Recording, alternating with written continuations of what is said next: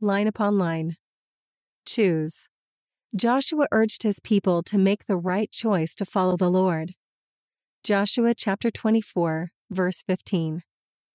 And if it seem evil unto you to serve the Lord, choose you this day whom ye will serve, whether the gods which your fathers served that were on the other side of the flood, or the gods of the Amorites in whose land ye dwell.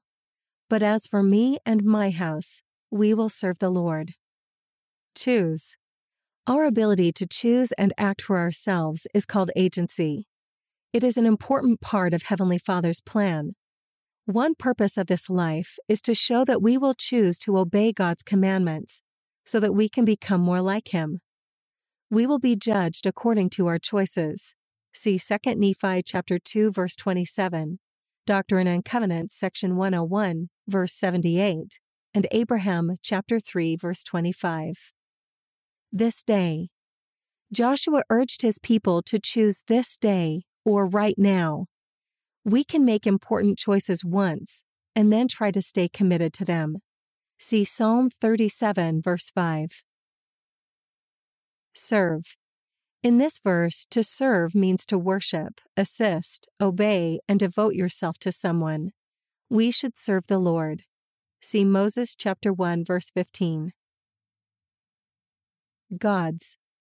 Israel has been commanded to serve only the true and living God, Jesus Christ. See Exodus chapter 20, verses 2 through 5. Joshua gave examples of other gods that his people should not worship.